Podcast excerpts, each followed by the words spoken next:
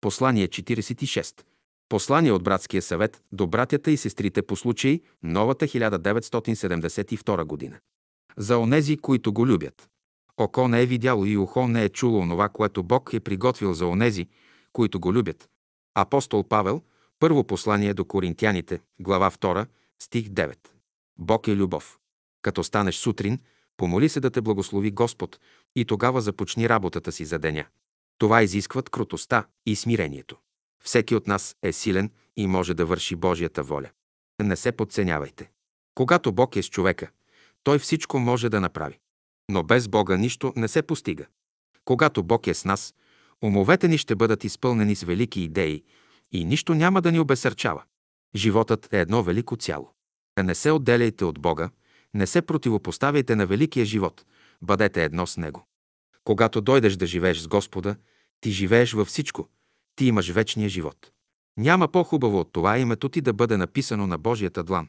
И когато Господ те повика и ти възложи една работа, ти кажи «Ето ме, Господи». Готовност, любов и радост трябва да изпълват сърцето ти. Човешкото тяло е думът, който Бог ни е дал. То е създадено от всички човечества във Вселената. В древните писания е употребена думата кал. Тя има друг смисъл.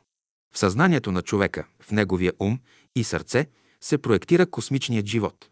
Той минава през човешките умове и сърца. Човек те първа има да изучава какво нещо са мислите и чувствата, откъде идат те и какво носят. Чрез тях нашите далечни братя говорят. Животът един. Космичният живот представлява едно велико цяло. Материята също е изтъкана от лъчи, които идат от космоса. Тук са складирани силите на природата, следователно в нея е скрито знанието на космичния живот. Това не е мъртва материя. Тя има своя живот, в нея стават непрестанни промени. Отбелязва се всичко, което става. Животът един. Човечествата общуват. Тази връзка се поддържа по безброй много начини. Това е наука, тя трябва да се изучава. Животът е дар от Бога, за да ни се изяви Той, да го познаем. Една година живот – това е голям кредит. Колко блага и какви условия ни се отпускат. Само милостта Божия може да направи това. Тази година ще бъде плодородна, изобилна, година на Божиите благословения. Отворете сърцата си да ги приемете. Бъдете скромни работници на Божията нива. Честита новата 1972 година. Поздрав на всички братя и сестри.